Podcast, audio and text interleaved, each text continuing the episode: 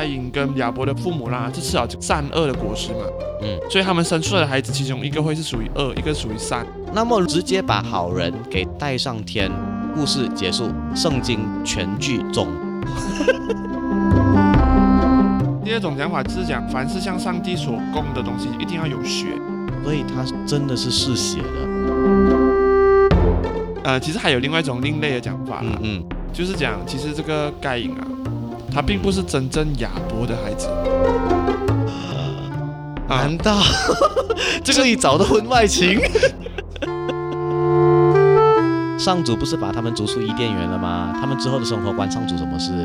呃，其实严格来讲啊，他还是吃了智慧的果实，他还想智慧不是智慧的果实。